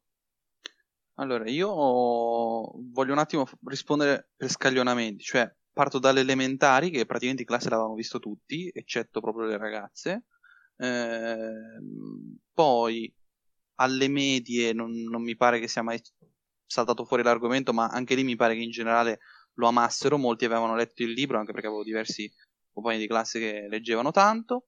Eh, c'era, diciamo, più, ho, ho, notato che c'erano molti più fan del libro eh, di eh, Harry Potter. Eh, mentre invece eh, poi andando avanti nel corso degli anni mi sono un po' settorializzato nell'ambito cinefilo e quindi ovviamente l'hanno visto tutti nel, nel mio ambito, cioè non credo che al DAMS dove studio eh, ci sia qualcuno che non abbia mai visto Signore di Anelli e si deve vergognare se non l'ha mai visto. Eh, ma comunque, eh, in generale, secondo me è abbastanza visto. È chiaro che non, è, non ha più quel fascino che aveva eh, negli anni 2000, anni 2010, perché eh, banalmente sono passati tanti anni, però non mi sento di dire che è poco considerato. Poi, ripeto, dovrei gettarmi adesso in una scuola elementare e sentire quanti l'abbiano visto, o in una scuola media. Eh, lì sarebbe veramente interessante il dato. Purtroppo io in generale sono cresciuto in questi anni, quindi da, da, dal mio punto di vista quasi tutti l'hanno visto, e soprattutto i miei coetanei che non l'hanno visto che ogni volta che li cazio comunque eh, né bene né male lo guardano, cioè alla fine. eh, sesso a prescindere, quindi maschio o femmina che sia, lo guardano, quindi non lo so. Jacopo, nel tuo caso? Un identico a quello di Enrico, nel senso che tutti lo hanno visto, lo conoscono, o addirittura hanno letto il libro. Eh, anzi, io mi trovo, io studio, studio, ingegneria e ho un gruppo di, di compagni universitari, eh, addirittura giochiamo a DD insieme. Non so se conoscete Dungeon, Dungeons and Dragons e eh, diciamo deriva proprio da ispirazione da, da Tolkien, eh, diciamo parte del gioco di ruolo. Quindi siamo tutti fan della saga di, di, del Signore degli Anelli, eh, libro, film, non esiste almeno eh, un mio coetaneo che non, non l'abbia visto. Non esiste. Tra quelli che conosci, ovviamente, ovviamente. perché evidentemente qualcuno ci sarà. E, al di là di questo, ehm, stavo pensando anche al fatto che eh, c'è un meme eh, che è quello di Boromir che viene utilizzato tantissimo. Non solo quello. Non solo no, quello. no, no, ma invece volevo partire proprio da quello, ce ne sono un'infinità, però quello lì eh, mi risulta essere stato il primo meme del web. Ehm, proprio nel, nel, 2001 spuntò nel web, cioè subito dopo il film, fu utilizzato per la prima volta come... Lo hai deciso tu? No, no, no, l'ho letto, ora non ricordo purtroppo la fonte, è un grave, una grave io, colpa. Io penso che Titanic sia nato prima, con il meme, dico. Penso. Eh. Questo potremmo approfondirlo, magari ecco, aggiorniamo i nostri ascoltatori al prossimo episodio su, su, su come è andata la ricerca. Non lo so, però eh, avevo letto questa cosa, quindi così me la sono ricordata in questo momento. Ah, a tal proposito mi permetto di dire una cosa. Cioè, eh, pensiamo al fatto che il meme, quello lì, eh, va bene, tieniti pure i tuoi segreti, quello di Frodo nella sì. compagnia dell'anello. Eh, è un meme che è nato di recente, quindi comunque secondo me viene ancora visto, credo. Cioè, se è nato un meme del genere. Poi è vero che molta gente eh, vede da dove nascono i meme, ma non si informano gu- magari guardando l'opera da cui è tratta. Ad esempio, molti conoscono il meme di Dawson che piange, però non so quanti effettivamente abbiano visto Dawson Creek. Ad esempio, non l'ho vista, però. Io so neanche. Io nemmeno. Perfetto. Va bene, eh, vi chiedo a questo punto, eh, perché non dobbiamo sottrarci neanche a questo gioco che eh, però è un pochino più serio, quali sono i difetti di questa trilogia?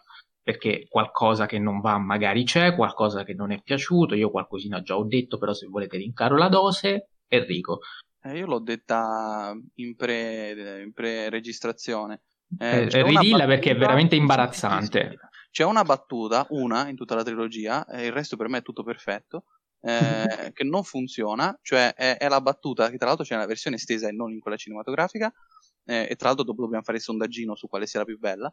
Ehm, e diccelo subito, è, così evitiamo. È la, la, la, battuta che dice praticamente quando c'è la gara al fosso di Helm su chi uccide di più tra Legolas e Gimli, c'è Gimli che dice che è seduto sul 43esimo, quando invece Legolas è arrivato al 42esimo, e dopo aver lanciato la freccia dice che si stava contorcendo.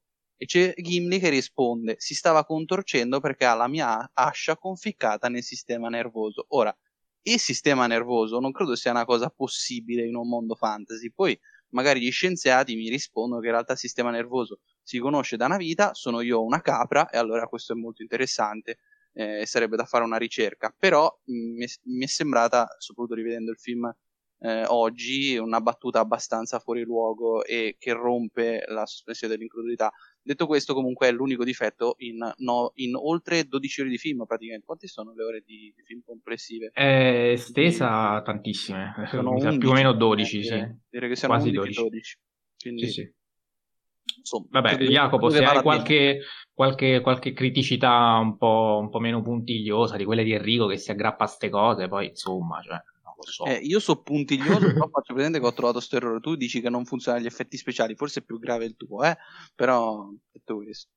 Beh, su questo sono d'accordo, nel senso che per me eh, il Balrog è fatto benissimo. Comunque, eh, a parte le, le, parentesi del lieto fine dell'ultimo capitolo che già ha citato Mattia e sicuramente rincarà la, eh, rincarà la dose tra poco, io cito una cosa piccolissima che mi ha fatto un po' storcere il naso, ma in realtà non vorrei considerarla come difetto, semplicemente una constatazione, nel senso che eh, nelle due torri, soprattutto nelle panoramiche de, della torre di Saruman in particolare, ci sono queste, ehm, queste panoramiche secondo me troppo esagerate che un po' rompono la sospensione di incredulità perché fanno dei giri un po' assurdi eh, tra, tra le torri, tra i paesaggi, eccetera. Quindi, ma probabilmente è stato un momento un, un singolo no. momento e quindi no, non, è, non è di certo un difetto parli di quei movimenti di macchina digitali. Eh, certo, certo, sono... quelli digitali ovviamente. Sì, sì, sì, allora ok, sì, ci può stare, sono un po' invecchiati, però onestamente non mi sento di ad, dire ad es- No, no, no, no, certo, non è sicuramente il difetto della saga, assolutamente, è soltanto un,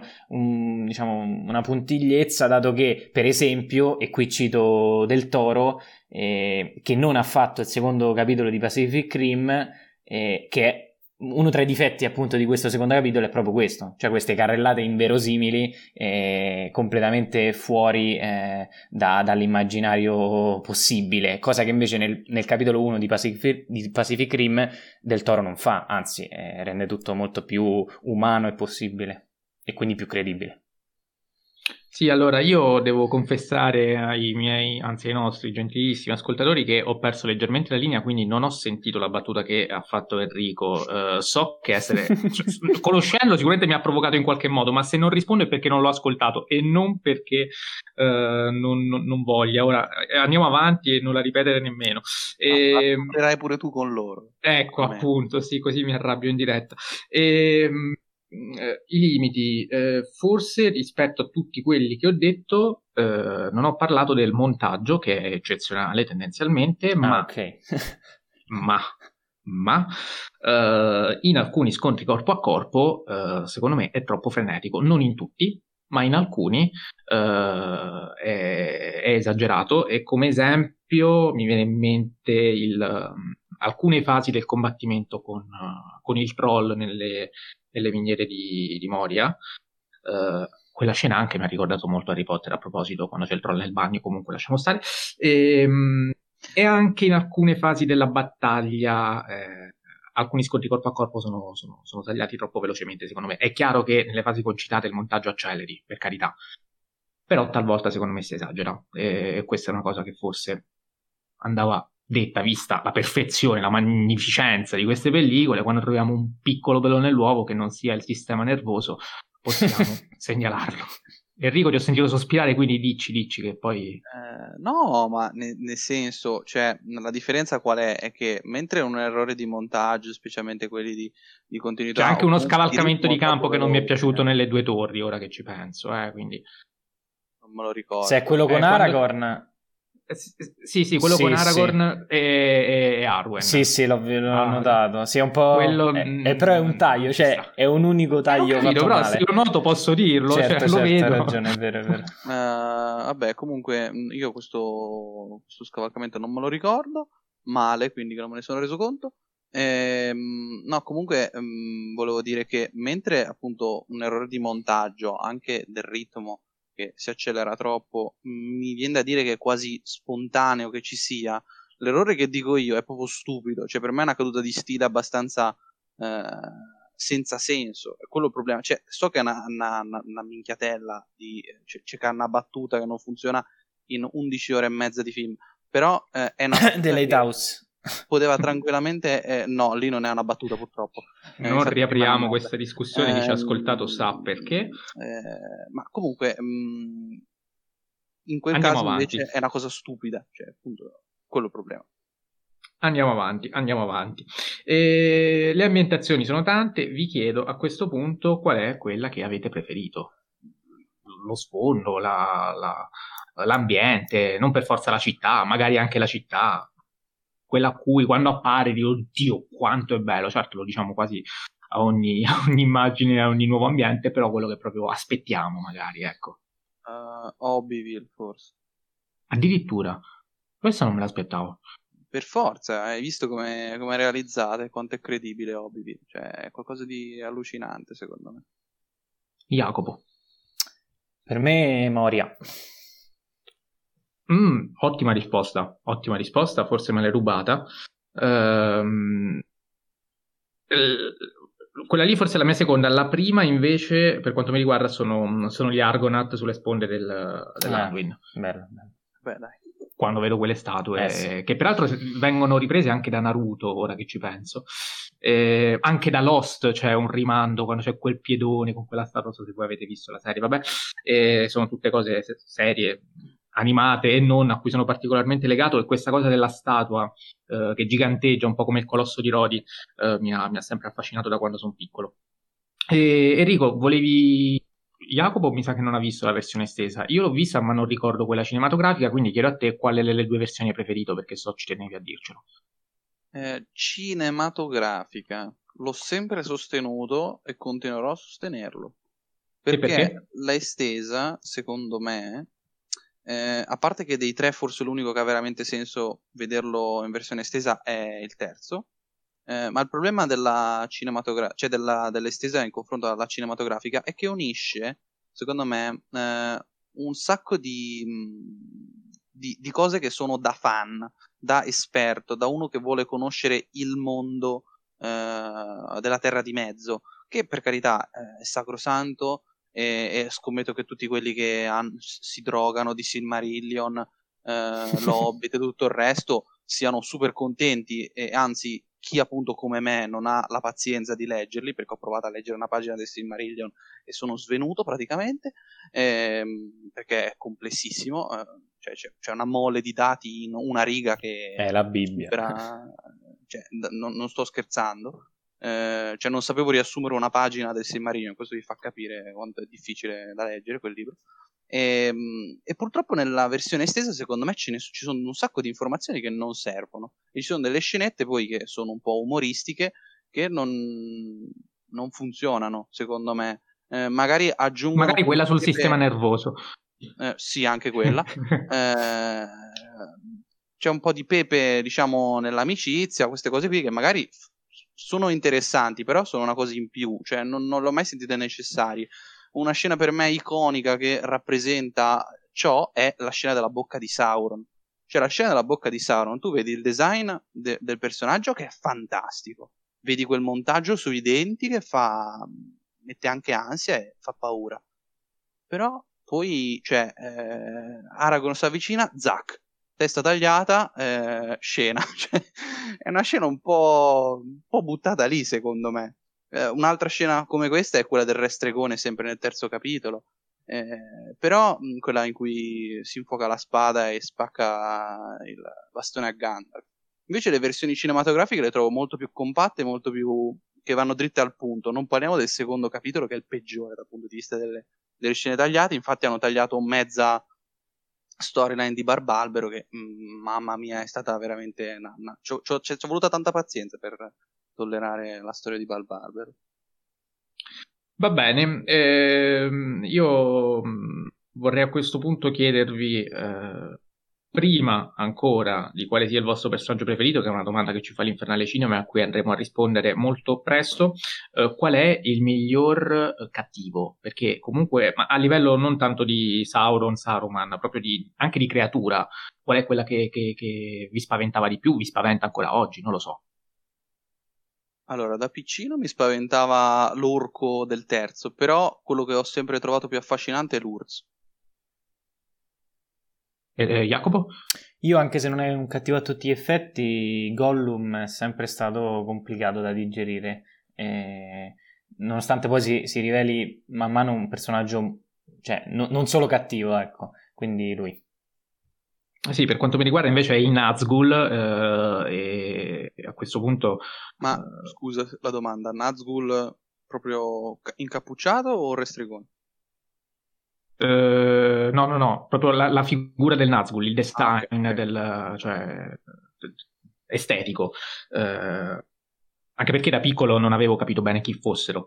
Uh, però mi facevano una paura terribile ogni volta che, ogni volta che li vedevo Ricordo poi della Compagnia dell'Anello, eh, magari adesso parliamo anche delle scene a cui siamo più legati per ogni, per ogni capitolo e comincio io proprio con la Compagnia dell'Anello, c'è questa eh, che non è sicuramente la migliore, mi direte voi anche qual è la sequenza eh, che, tanto, che tanto amate, ma eh, è, riguarda proprio il Nazgul, quando ci sono gli hobbit nascosti sotto il viale, eh, proprio all'inizio, e c'è il Nazgul che, che li sta cercando, e, ehm, ero spaventatissimo, ma uh, quella scena, rivederla oggi mi ricorda la paura di allora e continua a spaventarmi, per quanto ci siano tante cose forse anche, anche peggiori, quella lì mi ha terrorizzato e, e, e, ho un vivido ricordo proprio della, della sensazione che continua mm, a farmi, a farmi, molto effetto. Chiedo quindi a voi qual è la scena a cui siete più legati o quella che reputate migliore della Compagnia dell'Anello.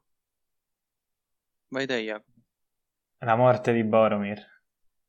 Az, no, per me non è quella. Per me, ed è la migliore della trilogia, è l'assemblea a Gran Burrone. Addirittura? Assolutamente sì, ne sono convinto perché è, è il riassunto di tutta, di tutta, la serie. Sì, c'è l'amicizia, c'è, c'è, c'è, c'è la litigata per il potere, c'è... Eh. Ecco, quella, sì, quella migliora nell'estesa. Diamo a Cesare quel che è di Cesare. Va bene, e secondo capitolo, scena preferita. Eh, prima ho cominciato io, adesso comincia Enrico, che è stato l'ultimo. Uh, allora, scena è difficile perché mi viene da dire tutta la, la sequenza del fosso di Elma. Però se devo dire una scena magari un po' più piccola, eh, direi eh, quando si incontrano Eomer eh, la prima volta con Aragorn, Legolas e Gimli.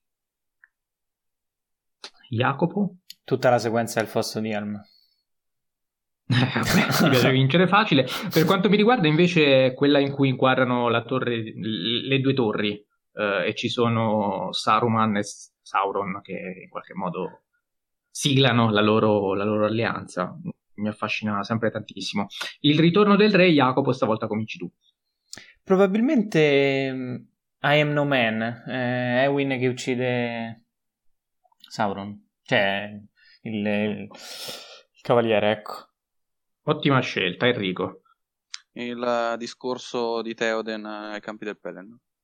E invece il mio è il discorso di Aragorn, che è anche quello poi diventato un meme, però è veramente boh, molto coinvolgente. Va benissimo. E... Ci stiamo avvicinando alla conclusione. Eh, rispondiamo finalmente alla domanda dell'Infernale Cinema: qual è il miglior personaggio, il vostro pe- preferito, attenzione, non il migliore, quello scritto meglio, il preferito. Io ultimo, io, no, io ultimo perché la mia risposta non ve l'aspettate, secondo me. Va bene, non vi aspettare neanche la mia perché io vi dico Legolas. Eh, e anche qui, torno a quando ero bambino, uscito dalla sala cinematografica, comincio a fare l'arciere come un matto per mesi, eh, saltando sui divani, ero proprio affascinato me, da, da, questa figura eh, eh del, dell'elfo. Ehm, molto ordinata, molto pacata, eh, molto precisa. Eh, in battaglia è quello più efficace, secondo me. Anche adesso, dopo il rewatch, posso dirlo con certezza, almeno nel film. Eh,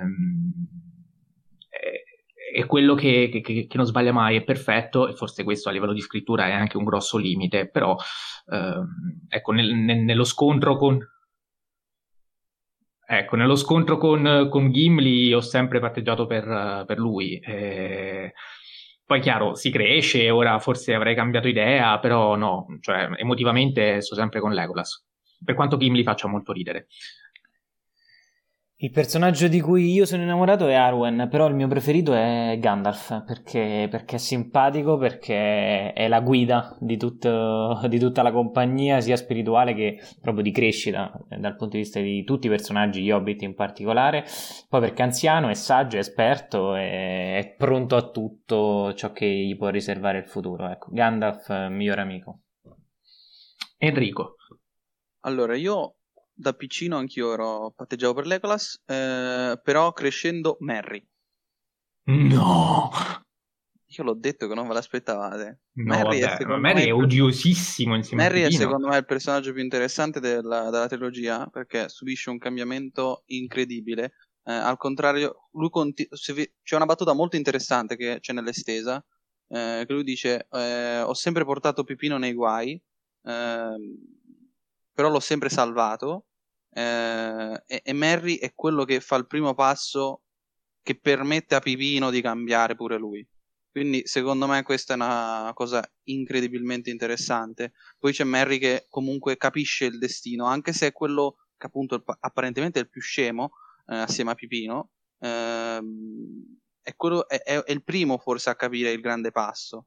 Eh, infatti discute con Barbalbero, si impone, vuole assolutamente che eh, gli Ent si schierino alla battaglia di Isengard. Quindi io ho sempre amato Merry, poi vabbè, si, siamo tutti bravi a dire sempre i, bra- i, soliti, quindi Aragorn, Gandalf, eccetera, eccetera. Scusa, eh, scusa, Enrico, eh, scusa. Eh, io, io ho sempre apprezzato molto il sottovalutatissimo Merry, quindi ho detto Merry. Io patteggio con Mattia, scusami se, se, ti interrompo, io patteggio con Mattia nel volerli morti eh, una volta che... Mamma mia Jacopo, oggi mi stai riservando veramente grandissime sorprese, grazie. È sempre un piacere. Va bene, eh, leggo anche i risultati del sondaggio dei nostri ascoltatori che hanno decretato eh, come mm, miglior film della trilogia il terzo con 99 voti, seguito dal secondo a quota 78 e poi il primo a 66. Comunque tantissimi voti un po' per tutte e tre, cioè sono tutti lì, quindi anche questo testimonia il fatto che ognuno va un po' più dove lo porta il cuore, ma eh, il livello è assoluto.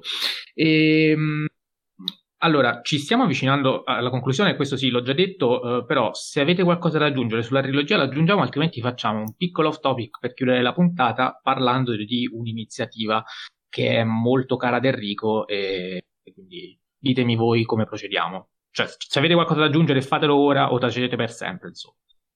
Ho bladerato abbastanza. Anch'io. Vai Enrico, dici. Allora, eh, dunque, si sta tenendo in questi giorni il Max Tremin uh, A Very Short Film Festival, che non è altro che, come dice il nome, uh, un festival in cui vengono presentati dei cortometraggi, 100 per essere precisi, che hanno come unica regola uh, il durare meno di 3 minuti, cioè meno o uguale. Um, perché è molto interessante il fatto che alcuni hanno fatto esattamente 3 minuti. Um, e eh, al momento in questa serata si sta avviando il giorno 4 che purtroppo non ho, siccome abbiamo registrato non ho ancora potuto vedere i cortometraggi però vi voglio dire quali sono stati per me eh, i più belli dei primi tre giorni. E vi avviso che se andate a registrarvi nel sito ufficiale che dovrebbe essere maxtremin.com non mi ricordo se sì, Confermo. Eh, Max Tremin con tre scritto a numero però. Esatto, giusto. Eh, maxtremin.com e se vi registrate potete assolutamente vedere tutti i cortometraggi delle giornate precedenti, altrimenti avete l'accesso solo a quelli del, eh, del giorno stesso. Io vi consiglio i miei tre preferiti per ora, per ogni giorno. Il primo giorno, eh, Trouble di Kira Rich, eh, Regno Unito, eh, cortometraggio animato in stop motion, molto divertente, molto assurdo, molto surreale e vi dico che eh, c'è Elvis Presley, quindi insomma potete capire bene che la follia è abbastanza. E inoltre considerate che per il budget che è costato l'animazione in stop motion è realizzata eh, divinamente. Poi il secondo giorno I Have Lost All My Photo Albums di e qui purtroppo perdonatemi la pronuncia, Teja Miolic, credo si pronunci, eh, Slovenia, eh, cortometraggio eh, stavolta in live action, molto interessante, che parla diciamo dei disturbi di personalità, ma è molto interessante il come lo fa, eh, vi invito a, a guardarlo se eh, magari anche voi rimarrete folgorati. Ecco, questo preciso che de, di tutti è quello che per ora mi piace di più, di tutti e 30 quelli che ho visto. Eh, e poi per il terzo giorno invece Eggshell di eh, Ludovica De Feo, quindi italiano, eh, molto bello secondo me come cortometraggio, molto criptico, eh, non c'è una vera risposta, ma quel che è certo è che eh, la mano registica e fotografica è più che notevole, quindi eh, ripeto, vi invito a recuperare almeno questi tre, anche se per ogni giorno in realtà ce n'erano almeno due o tre inter- molto interessanti. Eh, sicuramente, di, ripeto, di questi tre, quello che ho preferito è I've Lost All My Photo Albums. Molto bene, ti ringrazio Enrico. E io e Jacopo, cioè io perlomeno, non so se anche Jacopo, però almeno quelli che segnali tu me li vado a recuperare. Non ho la pazienza di, di recuperarli tutti, per quanto sia una cosa in astratto assolutamente possibile eh, durando, durando, così poco. Quindi è una cosa assolutamente gratuita. Hai eh, fatto bene a a, divulgarla in questa sede. E, mh, a proposito di cortometraggi, speravo questa puntata venisse più corta, non è stato così. Verrà un giorno in cui faremo una, una puntata sotto l'ora, ma non è questo il giorno. E ringrazio e saluto Bravo. Jacopo Castiglione per essere stato qui con noi. Ciao Jacopo. Ciao a tutti e viva Fellini. Che oggi non è stato nominato una volta tanto. Uh, ringrazio e saluto anche Enrico Bacciglieri. Ciao Enrico. Ciao a tutti, viva la compagnia dell'anello. E ringrazio e saluto anche tutti voi per averci ascoltato. Come sempre vi ricordo che potete scriverci qualsiasi commento, considerazione, domanda alle nostre pagine Instagram, la mia Stanley K, quella di Jacopo Cinefilo. e quella di Enrico. Enrico Bacciglieri. Noi ci sentiamo il prossimo lunedì.